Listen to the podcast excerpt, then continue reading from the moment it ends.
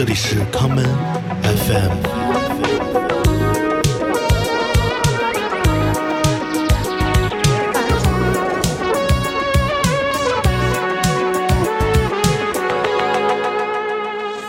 进来入口之后，整个这别人右拐啊！哎，武汉的车是不会让人行人的，你要刚，你知道吗？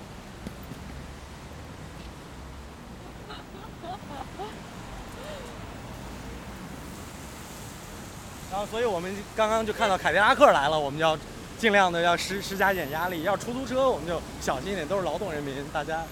体谅一下。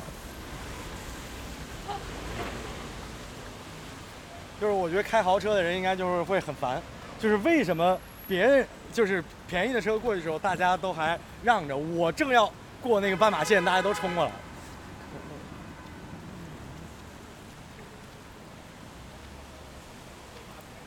看这个交通，反正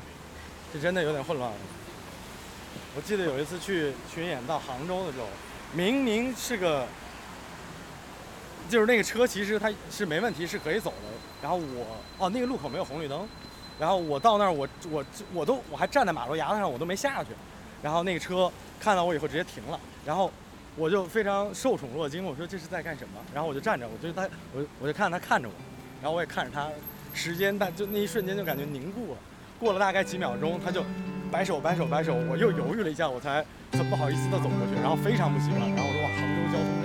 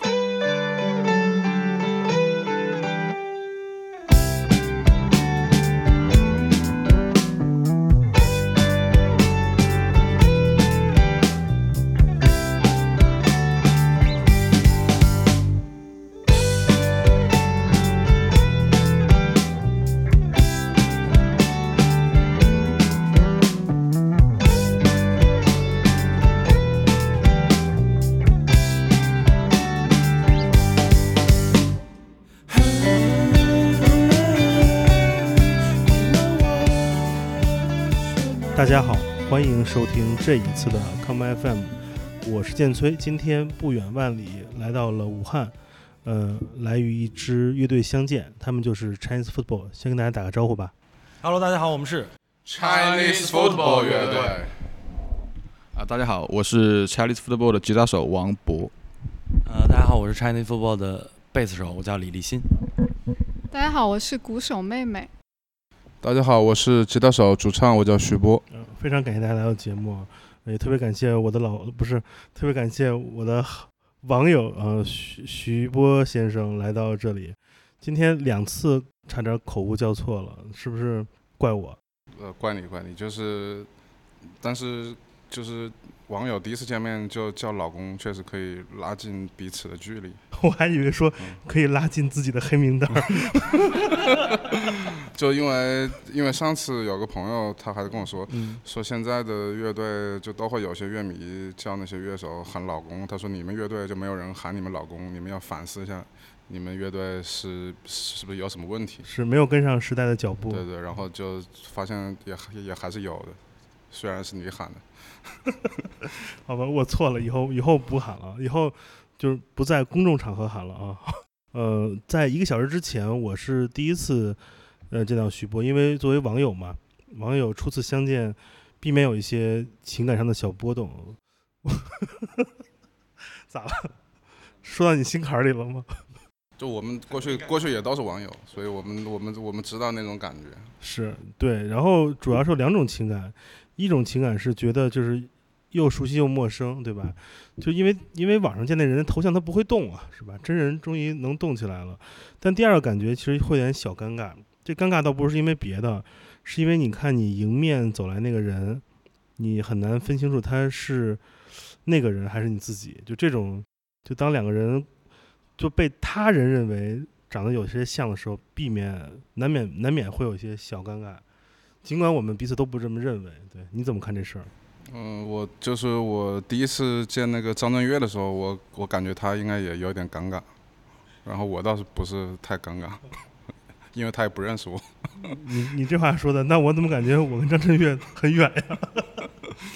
对，这个这个太逗了。呃，今天跟 Chinese Football 聊天儿，可能不像一个正常或者说一个常规的音乐采访，我们会聊很多音乐上的核心问题。我们我其实到对于他们乐队自己平时的生活，或者说对于他们自己平时的这种状态很感兴趣。我们就先从网络开始聊起吧，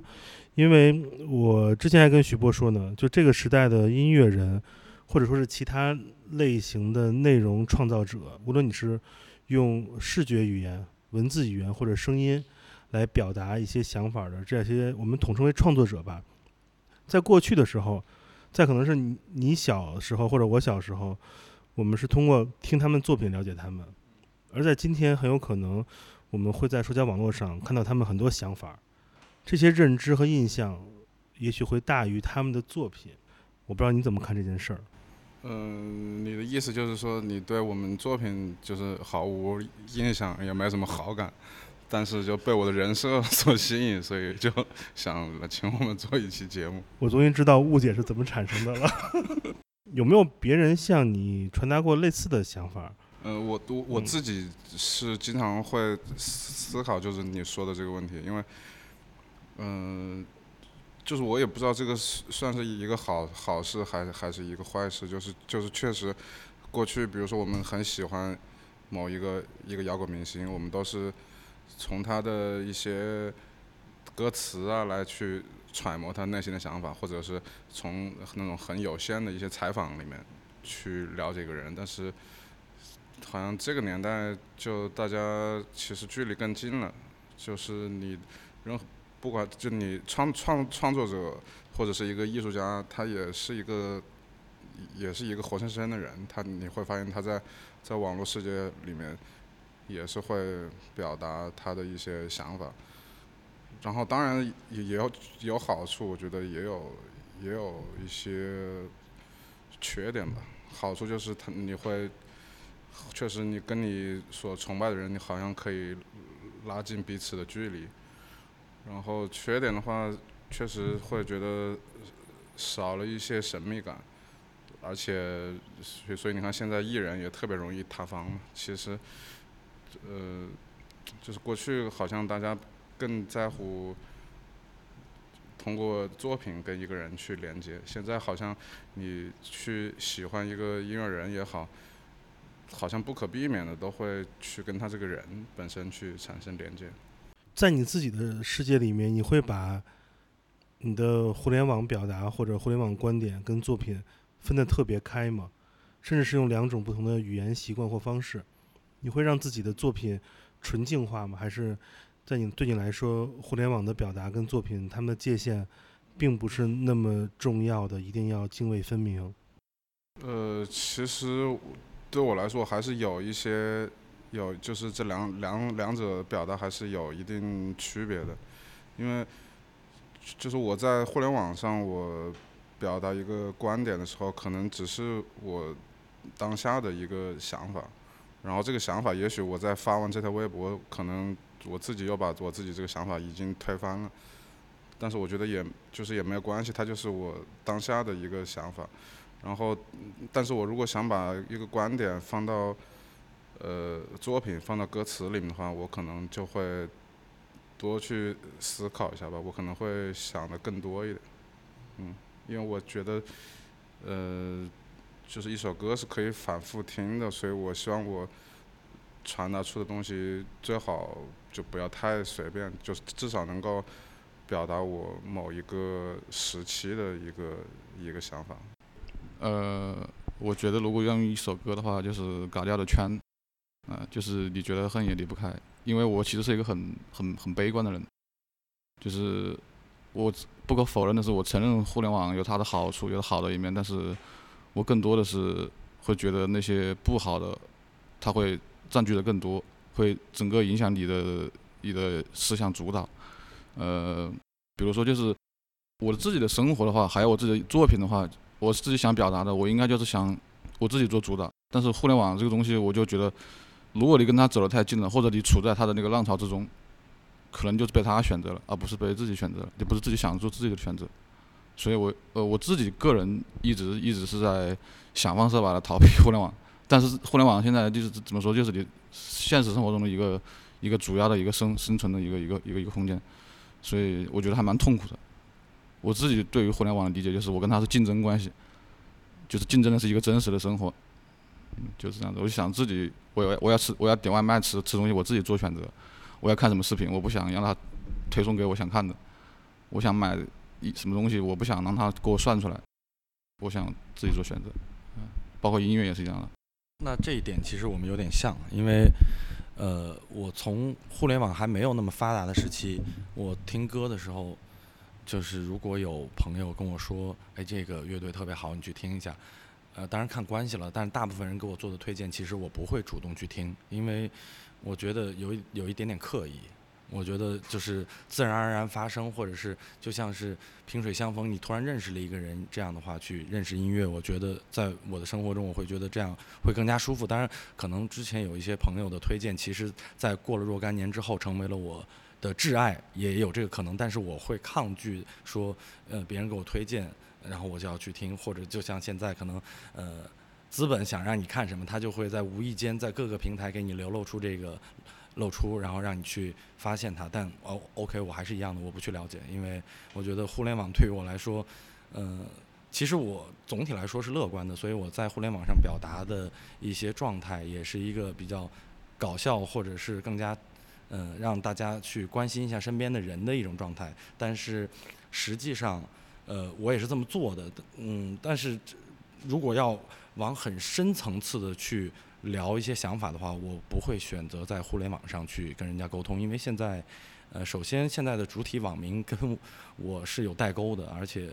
不愿意承认有代沟，但确实是有代沟的，所以我就不是很想去在互联网上跟大家掏心窝子的说，那索性就轻松一点就好了。真实的想法，我会在一个合适的时候和合适的人去认真的去聊这个问题。呃，其实，在我自己的互联网社交媒体上，我是不希望。我的互联网身份跟我现实中的身份有什么特别明显的关系？因为我会觉得我不想把真实的我展露给大家。对我是一个这样的状态。明天给你拍一个孤身走暗巷的那个镜头。爱你不会的模样。呃，我我想想我怎么怎么开始说，就是。呃，其实现在发表一些观点，是因为现在互联网上就是充斥着各种各样的事件，然后发生一个事件，大家就去讨论，所以我会谨慎选择我的发言，就是会克制我的言论，因为我想说什么话之前，我会先想一想你是知道这件事情的全貌吗？就是我想到的我们乐队的一首歌，可能刚想到飞鱼转身，就是有一句话是。嗯，你看不到，就是可能你知道的是别人选择让你知道的，然后大家就会开始发表自己的意见，可能百就是大部分的意见就会被认为是正确的意见，所以我觉得舆论是能控制很多事情的，所以我更会选择就选择谨慎自己的发言，然后我觉得可能跟我创作有相关的也是我为人比较谨慎吧。就是可能在创作里面也是一样的。我我就是完全跟他相相反的这个想法，因为我觉得，对，因为我觉得在互联网上正确和不正确不是很重要，或者说是任何事情。都没有说绝对的正确和或者不正确。我我比如我发表一个观点，我也不是让希望别人去觉得我是正确或者我是错误的。我只是觉得有一些事情需要被大家关注，或者是需要大家引起重视，引起大家讨论。可能他看到我的说的话，他也不觉得我是对，但是他可以引引发他自己一些思考。我觉得这个就会这个这个就是互联网的意义吧，就是大家都可以。去参与、去思考、去讨论，然后通过这种大家的一些一些这种集思广益，可以接近真相吧。但是我觉得永远都不会有所谓的就是真相这种东西，或者是非常客观的绝绝对的正正确和错误，我觉得这个这个都不存在，就是但是有可能通过一些 大家呃舆舆论上大家对某件事特别关心，可能就会让这件事情稍微接近一点它的真相。如果就没有人认关心的话，可能很多事情就永远都是一个呃。就是一个冰山，就一直都在水底了。我其实我是这样的，所以我，呃，所以我去网上发表一些观点的时候，我不太会考虑我的这个说法对不对，因为我觉得语言这个东西肯本身就是很偏激的，你不管说什么都是错的，别人想挑刺都是可以挑的。所以我，呃，虽然我自己是一个。忍不住经常会去表达各种观点的人，但是我其实我内心还是很崇拜一些可以沉得住气的人吧。我因为你刚才问的是呃，就是有没有这样的这样的艺术家，然后我就当时，然后我就想到两个我还挺佩服的人吧，一个是朴树，因为朴树也是我的偶像，我就是我我记得好多年前看他微博，他就是。好像就就什么都没发过，可能最近是呃我最近没关注他，最近也许会有些转发什么的，就过去他是没有发过任何内容，然后也没有关注过任何人，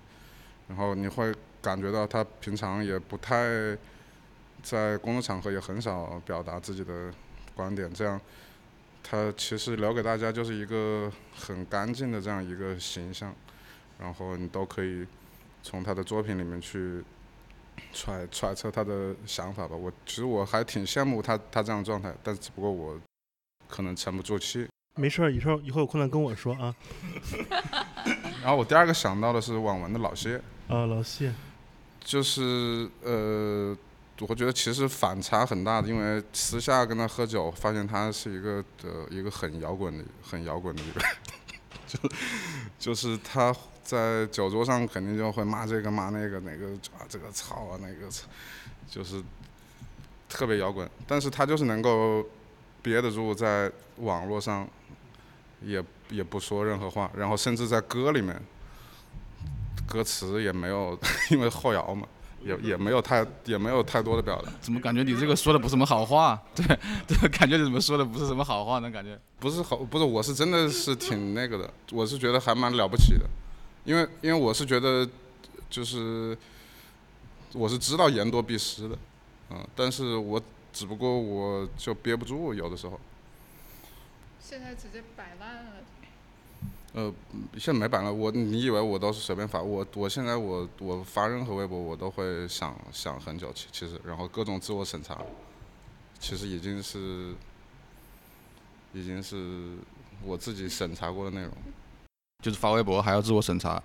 蒋妹妹说的，她自己发声还要自己很谨慎，所以我觉得互联网里说她人与人的之间的距离近吗？我觉得也不太近。我谨慎是因为我粉丝多。怎么说呢？不，因为你看，我就是是这个道理。我我过去就我过去就乱发嘛，你可以看，就比如说，就不只是我的账号，就我过过去拿那个 Chinese Football 官方账号。开始也都是乱发，什么都是，因为也没人看。但是，一一旦关注的人多了后，我肯定需要需要自我审查吧。我会我会考虑到我这个话说的会不会让呃有些人产生一些误解啊。嗯，但是如果在你没有这么多粉丝之前，你说这么多话，然后当你在有了很多粉丝之后，你这些话一样被挖出来，就是就是说白了就是，不管你粉丝多不多，就是现在这个互联网。这个环境的话，大家好像都挺小心翼翼的，或者是我就把我微博过去就很极端，点赞了很多那种美女，我就都把它一个个取消。这个蛮真实的，是吧？每每日女优精选，对，我就 我就都把它默默的就私房私房照那种，因为对我可能就是福利期。嗯，我跟你说，你你以后就只能点赞那种 微博那种什么。大胡子猛熊的那种，其实过去点个赞也没有什么那个，就只是你看到了，我就是 确实是感受到了美的享受，没问题啊，没问题，所以就点了个赞。但是我现在就会怕被别人误解，觉得我是一个，比如说觉得我是个色魔，或者是。所以所以互联网的距离还是很远嘛，什么才是不是？呃，对，对是吧？这就是很远嘛，对吧？嗯明天明天拍点你去马那街边翻那个《健与美》杂志的照片的镜头。我前一阵看了一个理论，有人分享他研究微博的粉丝数量，这个数量不包括那种花钱买的粉丝啊。如果一个人就是所谓的他们叫 KOL 或者这种大号，他的粉丝数量是五千到五万的时候，是这个人最舒服的时候，因为你的粉丝基本上都是懂你的，也没有那种乱关注过来，他还是知道起码知道你是谁。但是如果超过这个数字，很有可能带来的粉丝大部分就是那些来来这儿就不是为了社交或者获取同号的，就是有着其他目的的，所以也有有的时候可能超过了五万粉丝，就会到了徐波现在这种这种状态。呃，我嗯现在还好，我觉得我因为我的粉丝里面感觉有好多都是当时微博给我涨的僵尸粉，所以我估计可能实际的粉丝也许可能就不到五万，所以我觉得我还是在微微博上我还是挺舒服的，就甚至我有些有有时候有些心里话。呃，我本来想发朋友圈，我后来我打开朋友圈，最后就算了，就在微微博上跟陌生人说一说，我觉得还好一点。与其让朋友圈的什么好友截了图发到别的地方，你还不如发到一个所有的人都能看到的平台会更好一点。对对对，就是呃，就从这个层面上，我觉得互联网还是拉近了一些距离，因为我确实是刚才说说的是那些自我审查的内容，但是更多的时候，我还是有心里话，我反倒就可能就在微博上就发给所有人都可以看到了。那你怎么看待有一些呃音乐的美男子的微博账号会总在半夜一点钟问大家睡了吗？他就是他要维持他这个账号的热度，可以理解，可以。不止，还有其他就每天真的是每天睡觉之前，摇滚地狱跟陈北吉就会问，哎，你们在这叫找找找大家跟他聊聊天。但但但我因为我其实我知道这样子还蛮还蛮辛苦的，因为因为我也不是说是每天都会发微博，我可能就比如说我最近这两天可能又稍微进入了那种就是什么都不想说的那种状态，我可能就这个星期我就没有任何表达的欲望，我也，但我觉得如果你要把社交媒体当成一个你的工作来运作的话，那就可能就得逼逼着自己每天必须要发，每天睡前要给大家说晚安或者问大家睡了吗？我觉得就是如果是当成工作来说是这样的，我我我自己目前还还做不到这样，所以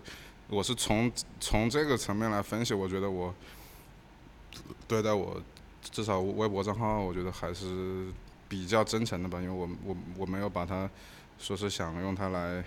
运营。来经营一个人设什么的，因为我有的时候就真的就什么都什么都不想发。哎，我特想知道啊，有没有那种微博营销公司找你发什么拼多多的，还有各种什么买那个什么打折的星巴克咖啡那种券儿，还有各种护肤品的这种广告的？你你接没接过？有没有人找过你？我没有找过，就是前阵有一个呃给我发私发私信，是他们好像是一个做一个做海外留学的，说让我那个，但我就感觉我要发这个就特别像境外势力，你知道吧？就感觉就好像，因为他好像他们那个就是也做留学，也做移民，我就觉得我，我就觉得这个好像好像就不是很合适，我就没理他。然后你说那种我就没有过，那种好像都是要流量特别大的，一般都是些那种小粉红博主吧，就是特别喜欢转发那种电动牙刷。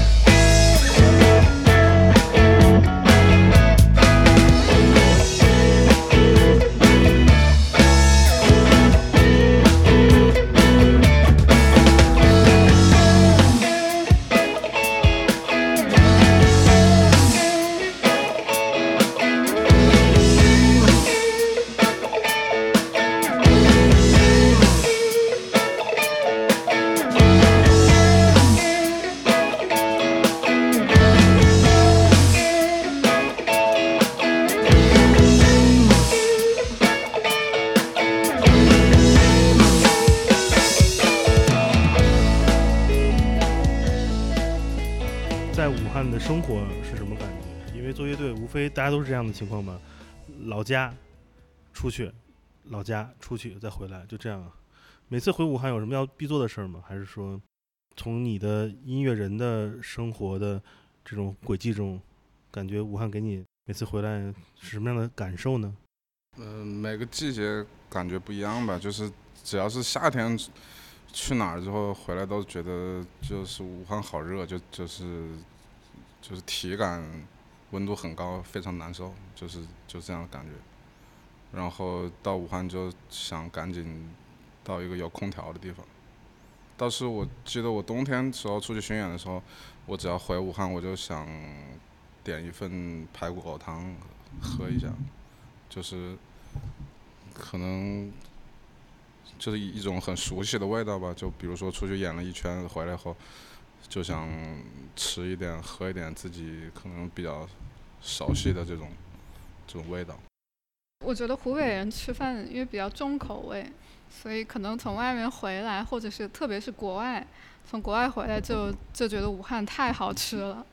就可能比较合我们自己的胃口。嗯，就主要是美食这方面。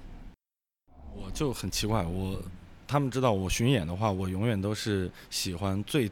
买早最早的车或者最早的飞机，哪怕不跟大部队一起，我要先回。但我先回的目的，只是因为，呃，我可以在家躺着待一天。我每次回武汉，我会选择在家里完整的享受在家里的这个时光，然后我会觉得很开心。我觉得其实包括美食也好，别的感觉也好，我觉得武汉哪哪都不好。就虽然我是个武汉人，但是都不好。我真的觉得哪哪都不好，交通也不好，又热，然后武汉人脾气也不好，我自己脾气巨差，我真的觉得就是生活很不舒适。但是但是演出完了就是第一时间想回来，是因为为什么呢？因为家就是这种感觉，就是我觉得家好像就是这种感觉。你出去了以后，你发现还是家最好，就是有种我觉得是安全感或者是熟悉，就是呃可能你你在你在武汉，你回到武汉以后，你你看到那些熟熟悉的建筑，是吧？熟悉的画面，你就是有种安全感。你就感觉这个位置属于你，你闭着眼睛都知道怎么回家。我觉得可能就是这种感觉让我想想回我。我发现了，你是一个先抑后扬的高手。我这次来武汉有一个很深的印象，一个瞬间把我带回到带回到了我上次来武汉的那种体验，或者说是我每次来武汉的体验。就昨天我到了武汉之后，我去酒店坐楼坐电梯的时候，有有中老年男子在电梯里面抽烟，这个情景我就想。我上次好像在哪里遇到过，我又想我上上次好像也在哪里遇到过，所以我就觉得这个瞬间是我的武汉 moment，就跟你说那种感觉一样。我并不是会用网络怎么说，网络有一个词叫什么那种网，不是网络小粉红，就是就是怎么说白莲花的方式来抨击这种这种所谓的什么公共场所吸烟这个事儿，不是。但这个事儿的发生让我感觉终于。甭管武汉盖了多少新商场，武汉有多了多少新的奶茶店，这个出现了，那我就来对地方了，我就这感觉。嗯，武汉的夏天下雨的时刻多不多？呃，也不少，也不少。因为我我小时候是在北方生活，所以我来武汉待了十也十五年了。我觉得武汉夏天的雨还是很多的，因为小时候就在地理课学过什么梅雨季，结果来武汉。真正感受到的可能最直接的就是夏天的时候，如果你呃衣柜里头可能冬天的衣服一直放在那边，嗯，差不多持续半个月左右不放晴的天气，你碰巧又住在低楼层的话，啊，那就爽了。你可能过个一段时间，你去把衣柜打开，仔细发现所有的衣服都已经起霉了。这个真的是他们可能没有这么明显的感觉，但是我会有这样的感觉。我经历过九八年洪水的，所以我你要说夏天雨多不多，我肯定就会觉得还挺多。因为每年都会发个一两次水灾吧，每年都有，可能有时候不那么夸张，但有时候可能就一场大雨，突然就感觉就就外面就可以滑出。所以北方的朋友们，武汉雨还是挺多的，对。九八洪水，我爸好像都去那个抗洪去了，是单位里会组织必须去，就是有那个名额必须去，挺挺挺吓人。九八年那个洪水。呃，妹妹跟立新讲讲，如果如果武汉。是个阴雨天，你们有什么自己喜欢去的地方没有？喜欢有什么想喜欢做的事情？我知道你要说在家躺着。呃，武汉下雨的天气，除了在家待着打游戏或者做一点自己想在家做的事以外，呃，另外其实对我印象比较深的就是会有一些地下通道。或者是一些学校，当然现在因为疫情封校，很多学校进不去。会有一些学校会有很高很高吊顶的那种，呃呃教学楼的广场。因为我早些年比较不忙的时候，呃，只不管是下雨下雪，我都会想出去滑板。所以我对我家附近哪块有地下通道可以滑板，或者是哪个学校有吊顶的干的平地，我会非常那个有印象。我是，其实我也倾向于在家待着。就是呃，但是也不一定在家待着，就是，就只要是在室内，就在个建筑里面就可以。因为我每次下雨，特别是下那种很大的雨、暴雨的时候，我只要是在一个建建筑里面，不管是在自己家，或者是在外面一个商场，或者是在哪个咖啡馆，或者是在一个酒店，就我只要是在一个建筑里面，我就会感叹，我就会觉得人类很伟大，就是。就是造了这些可以遮风避雨的东西，然后你还可以透过窗户，你还可以看到外面。我就就觉得，呃，就觉得就是人类还也不能说伟大吧，就是需要上升到这个高度。嗯，倒倒是不用，但我确实每每每每次都会都会都会想，就是特别因为下特别大雨的时候，有时候你会外面听到一些猫叫嘛，一些流浪猫的那种。叫声，你就会觉得它们肯定就没有一个固定的去处，然后我因为我就会想那些有些那种常见的动物，他们会躲在哪儿？我就就有时候我会这样这样想，嗯，那是跟人类可能走走的比较近的。那其实下雨的时候这么说，反向操作去一些平时人特别多的地方，人会少一点，这也不不失为一个挺好的出行安排。因为我在上海生活，上海跟武汉都有长江经流。呃，我其实有的时候会在上海下雨的时候，我会去，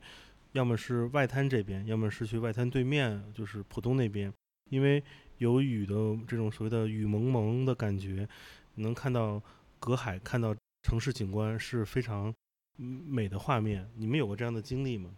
或者说，你觉得如果有阴雨天的话，在？在江边哪边散散步，或者坐定在建筑物里啊，不出去的话，有没有这种地儿是挺 emo 的地儿啊？徐波江边的豪宅的阳台，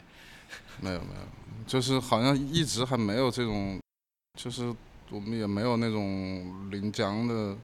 房子，好像也没去过。你有没有住过那种临江的酒店什么？我我在武汉，因为因为我有时候，比如说我烧烧那个。就我有时候，比如烧那大众点评或者什么，我如如果看到那种那种江景的酒店，我甚至都还挺想去感受一下，但是我也感觉也没有契机嘛。我刚刚想讲，就是我想到一个，如果下雨能在一个环境就是绿植比较好的地方，能有一个那种亭子，可能就是建筑比较偏古的那种亭子，我觉得还挺好的。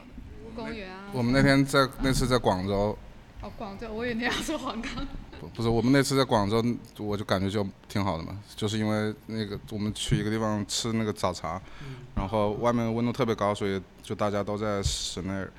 然后后来那个呃那个老板就说，如果我们不怕热的话，可以到那个户外，他他他有个露台，然后也有那种草，是那种草吧，草还是木头做的那种那种那种顶棚，就是做了那种。比较自然素素材的吧，那种那种顶棚，然后我们就在那里，然后就就意外觉得还蛮舒服的，然后突然就正好这个时候又下了雨，就也没有气温也没那么高了，我就感觉就还就还挺好的。可能人就是喜欢享受吧，包括如果说下雨，比如说你把它理解成是一种一种危险或者是一种呃消极的元素，其实人还。我觉得人这种东西，他就是喜欢，不只是要躲避这个危险，你还要看着这个危险的发生，你就会觉得特别有趣。因为我我当时在那环境下，我我就会觉得，呃，人就是可以看到雨就在我旁边落下来，但是它不会淋到我，我就有一种优越感，就我作为一一种人的优越感，我就觉得特别开心。你这个是九十年代大款，赚完钱去夜总夜总会的心态。九十年代大款赚了钱，夜总会就坐在那儿喝喝酒，他就是看着是底下小年轻在喝可乐的年轻人在跳舞，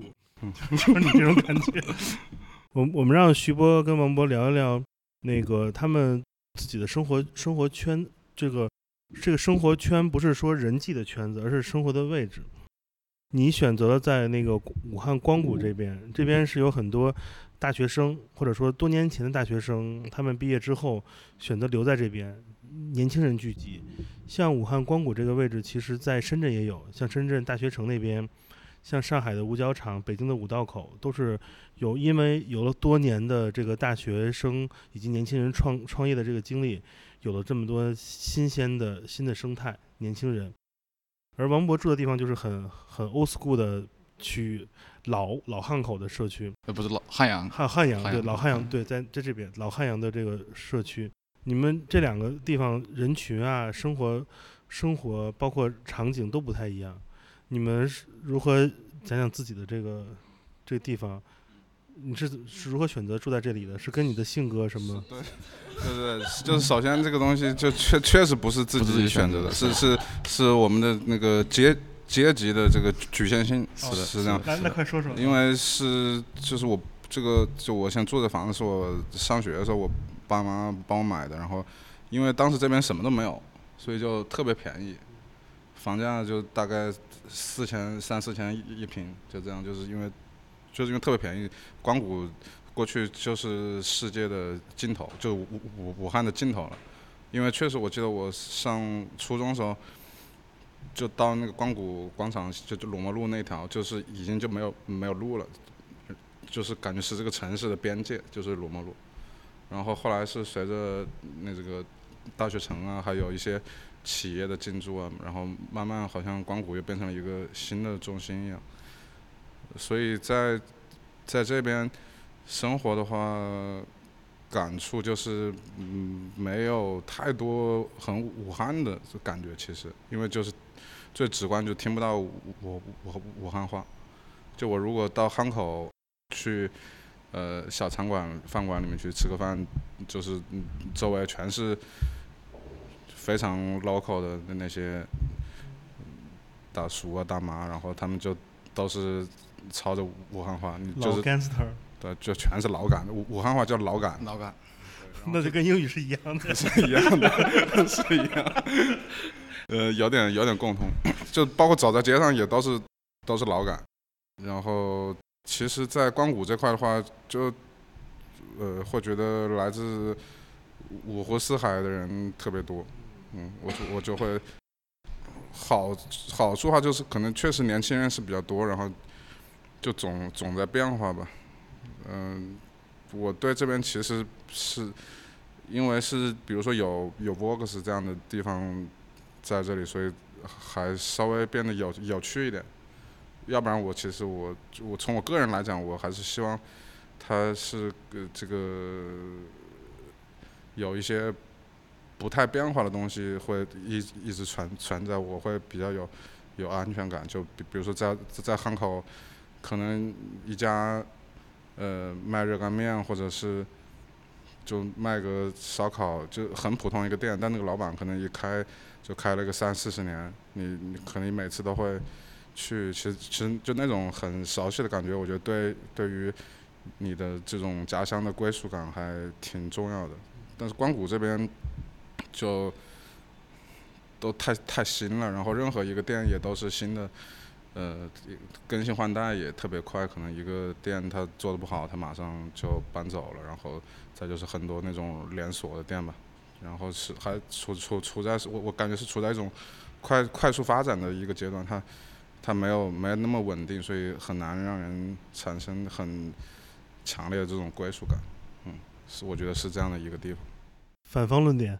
其实他他刚刚说那个观点，也不是说反方观点吧。我觉得我虽然跟他住的那个最终的选择的居住地是完全不一样的一个环境，但实际上他的观点我还是比较认同的。首先就是第一点，呃，我住这里也不是我能选择的，当时就可能就是因为我当时买房子可能处在那个房价正好涨起来，呃，家里可能就觉得我现在买住的这个房子是我买的我们家亲戚的一个一个房子，他们家闲置的一个房子，当时可能觉得。嗯，正好负担得起吧，然后就就买选择了这里。但实际上，在买这个房子之前，我在那个附近已经住了十几年了。就是呃，虽然说不是主动，不是主动要选择住汉阳，但是通过这十几年在这里居住，就其实我跟我就觉得跟我性格其实挺像的。我就觉得汉阳那边它主要就怎么说呢？它就它那个写字楼特别少，大学生也特别少，它就是主要是以承载武汉的一个居住的一个版图的一个一个一个功能，就是很多老人是吧？就那种很多都是在那里呃，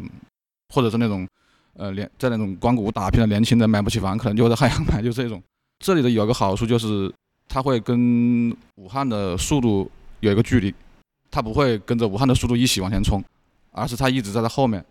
就是我想去我就去，我不想去我就可以在后面待着，它不会跟它是平行的。它是武汉的后腰。对对对对，呃，这就就这一点我还蛮喜欢的，因为我特别不喜欢人多的位置，就比如商场，比如写字楼，比如大学城那种，就是像所以基本上每次。来沃克斯就主要是特别喜欢的乐队，我看一下演出或者自己演出，要不然我从来都不会来这里。我就几乎享受不了那种去商场吃个饭那种，或者去逛个街那种快乐，一我从来就不会享受那种快乐，就是就像一个安安静静的一个环境里，会比较舒适自在。李立新，我觉得他看看有没有刚刚才我的观点的反反面观点，因为他是光谷新居民嘛，而且他他的他应该是上大学以来活动范围应该也都是在光谷。呃，其实刚刚徐波说的鲁摩路，就感觉当时就是武汉整个城市的边界，我深有体会。因为我零五年来到武汉，以及我零六年第一次去 Vox 看演出的时候，呃，当时从学校坐很久的公交车，坐到呃当时应该零六年 Vox 还在最在鲁磨路，但是还在最早最早的，呃，就是大家可能印象中那个老店的，其实是一个斜对面的那个位置。当时整条路就破破烂烂的，而且。可能在地图上出开呃，就是离开了鲁摩路，再往东走或者再往北走，就已经全部都是荒地，全部都是平房了。当时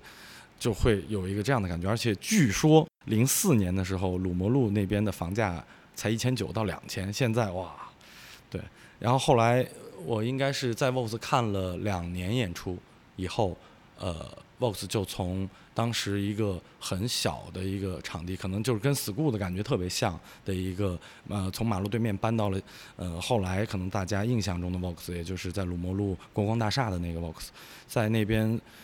呃，在应该是伴随着搬到马路对面之后，迎来了整个光谷这一片的高速发展，应该房价在涨，然后人也越来越多，包括呃，我们现在所在的这个新的 Vox，其实就是。应该是整个光谷发展的契机吧。当时就是叫光谷步行街。当时开街以后，呃，一度把武汉的江汉路，因为可能还有呃武昌区的司门口这两个地方的呃人流都全部都吸引过来了。这个就非常明显。而且我应该大部分时间都是一直生活在光谷。我的感觉就是从破破烂烂什么都没有，因为当时这块还是整个就是一个平房区、私房区，全部推掉。推掉以后，慢慢看着它变成了一个商业区，啊，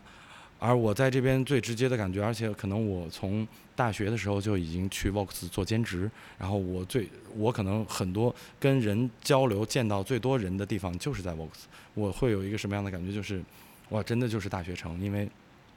观众或者是那种乐迷组织，因为可能每个城市都会有那种特别喜欢把乐迷弄当成乐迷领袖一样的那种人，什么什么制造。哎，什么制造？就是每个城都有自己的对对对什么什么真的有，真的有，就特别明显。然后包括再往深了挖，果儿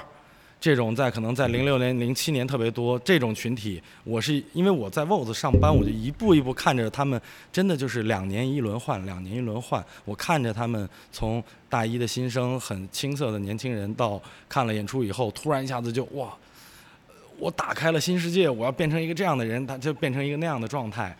然后过了两年，可能大三过后，大四要离开武汉了，退圈。我可能还有一些他们的联系方式，然后大家从当年特别疯的人，变成了一个跟这个圈子一毛钱关系都没有的一个结婚生子的一个普通人。真的是两年到三年一个大轮换，这么些年了，十几年了，我看着已经换了有四五波了。对，这个就这这个就是一个。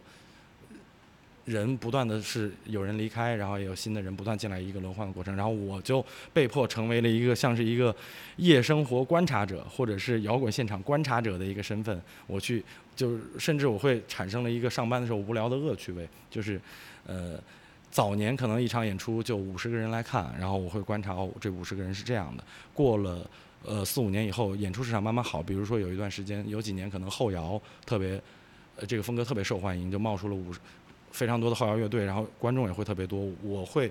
观察我说，哎，这个人的穿着或者谈吐，以及他来了以后这个眼神到处瞄的这种状态，他是来看演出的，还是来就是来玩儿，或者只是就是想过来认识认识朋友的，会有一个这样的状态。但是这么些年已经习惯了，就是一直在看着人来人往，反正一直都在，而且包括我和呃我们的那个经纪人李科，我们两个是就有一种什么感觉，就是过了可能十年以后，突然一下子有一个十年前的朋友。当年特每一场演出都在来 Vox 看演出的人，突然出现在 Vox，然后我们俩我碰巧我跟李克也都在 Vox，说啊你俩还在对我说啊你们出去玩吧，玩了回来，反正我跟李克都在这块，就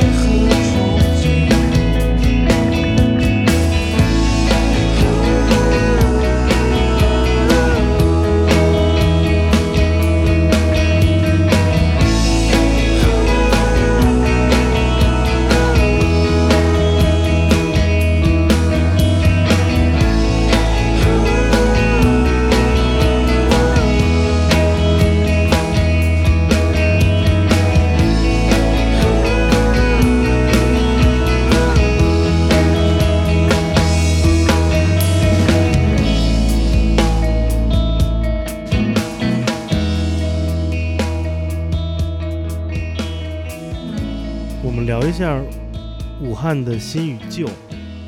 我看到，无论是徐波还是王博，其实家里的很多物质、物品和物质，他们都是我们今天意义上说是旧的。这些老的玩具、老的物品，还有那么多琴乐器，包括我所知道的全国最好的古着文化，其实也在武汉，就是服装上的、审美上的。嗯，感觉这个城市它有一种能量，可以接纳新生事物，最新的商场 K 十一或者最老的一些物质都在。那你们眼中的武汉是老的还是旧的，还是一个别的词可以形容它今天的样貌？我觉得我自己还是一个比较恋旧的人，所以可能会有一些，就是就像我刚才谈到的，就是有一些哪怕就是一家一直都存在的一家小馆子，就会让我对这个街区特别有归属感。嗯、所以说我刚才说，我就觉得光谷这块就没有没有太多这种给我的感觉吧。但我觉得在汉口。汉口其实还是给我有经常是有这样感觉，就哪怕它是在发展更新，但是有一些东西它还是在，比如说我，因为我在汉口也住过一段时间，我，嗯、我在我家楼下有一家那种那个很挺破的一个川菜馆吧，就是吃鱼的，叫那个四川鲜鱼馆。然后呃，它是就是在那种就一层楼的那种平房里面，是呃是在那个里面开的店，然后后来那个地方也拆了。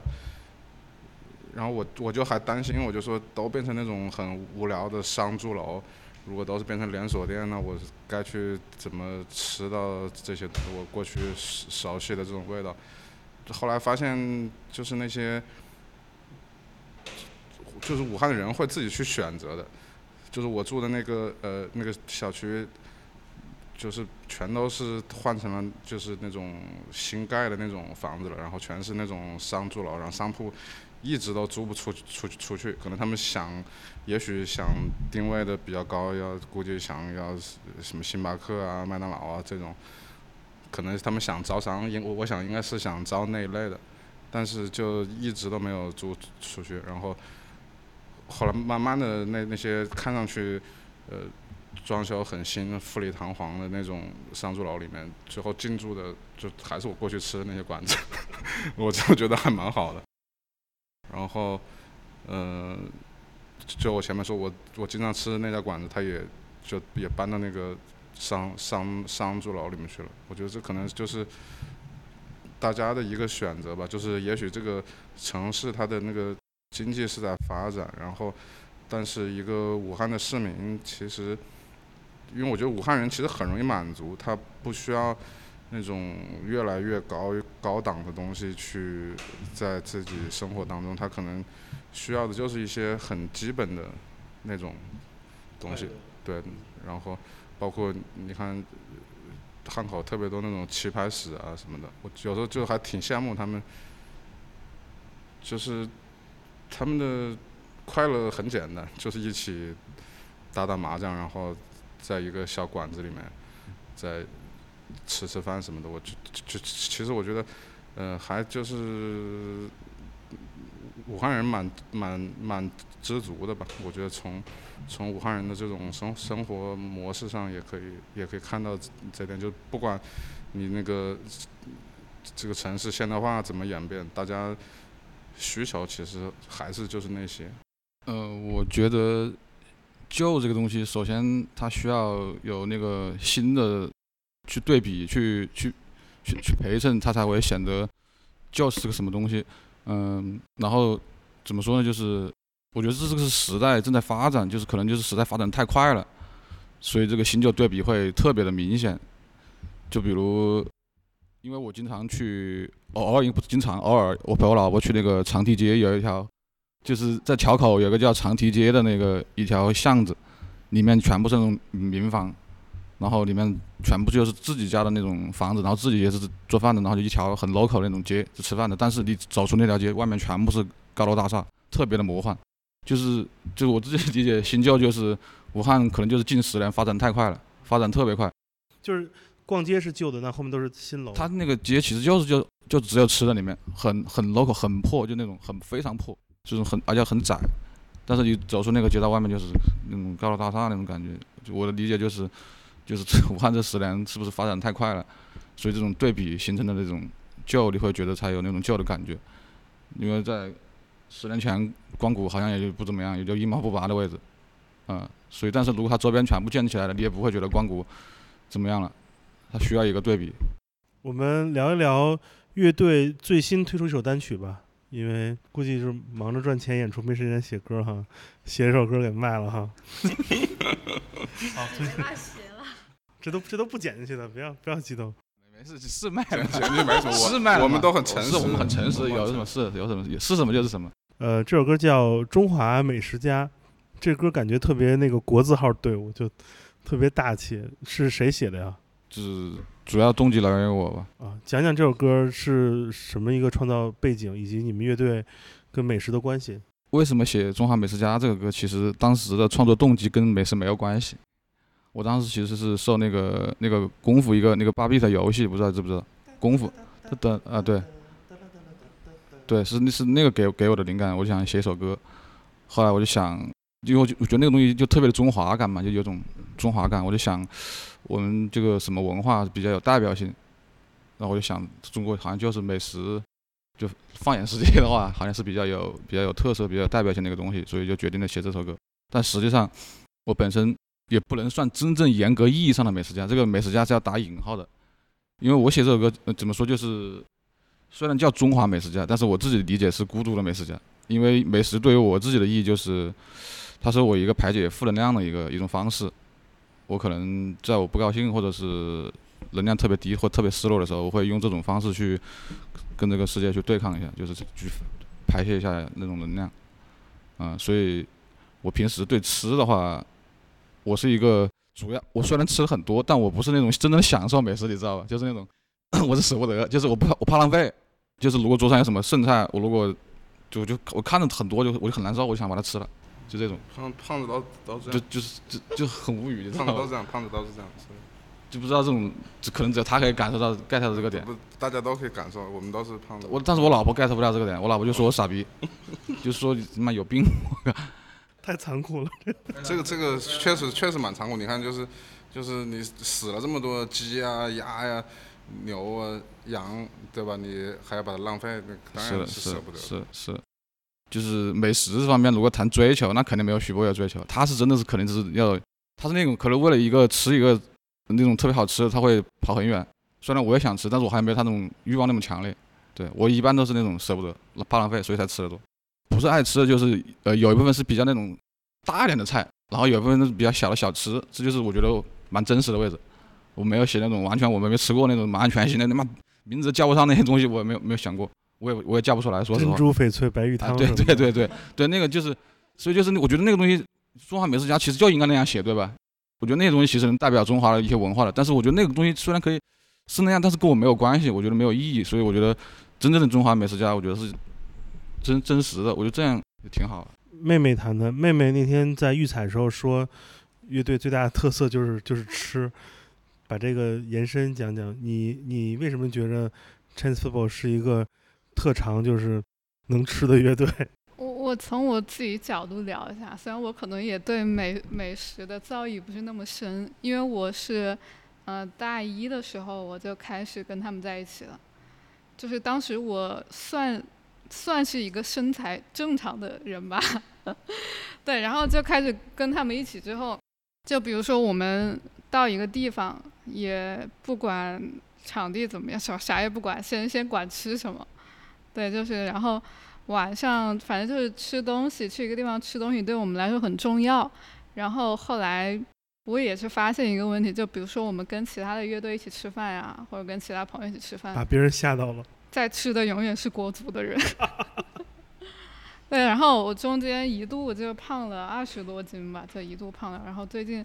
是瘦下来一点，就这样。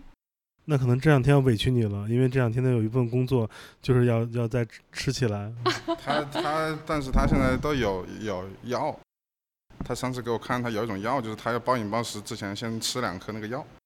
然后就可以抑制消化什么。他他他是偶偶像包袱，现在还还是挺重的。就是那是一种白芸豆提取物，就是可能最最新开始出来吧，就是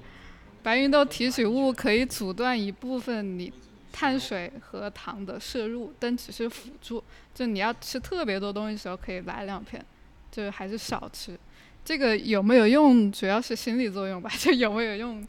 其实我也不太清楚。你们乐队在一起吃饭，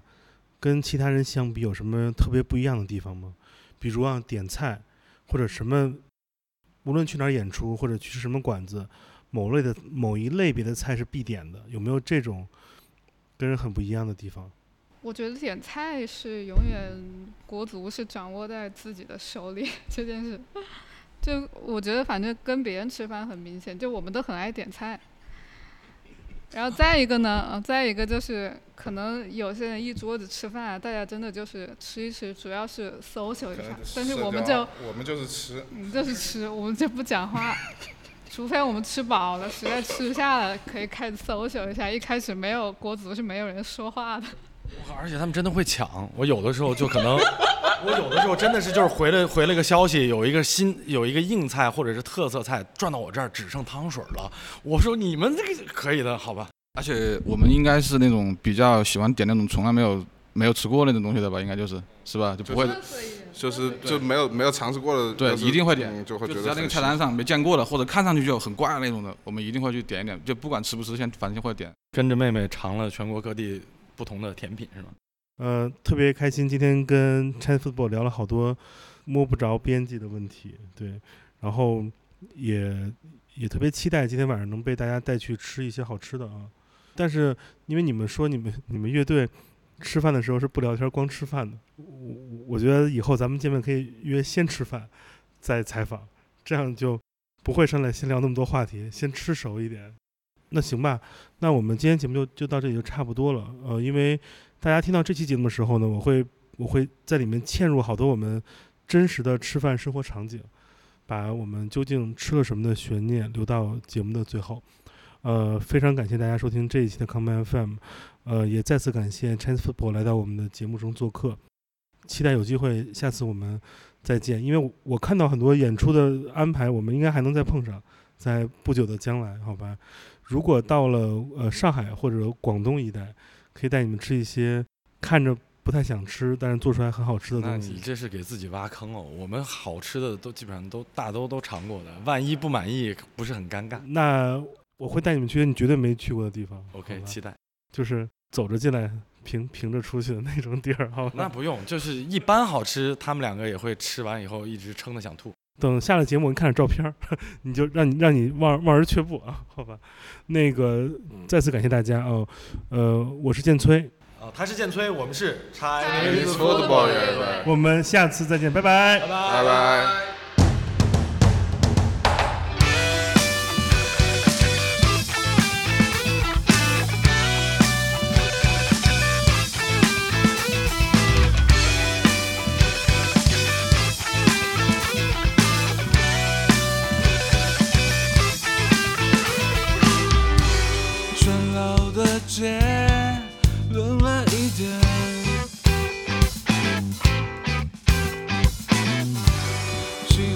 的店还没有营业，来自机动破热舞场娱乐真三线，令人垂涎。麻辣烫、羊肉汤、肉夹馍和担担面，治愈一切。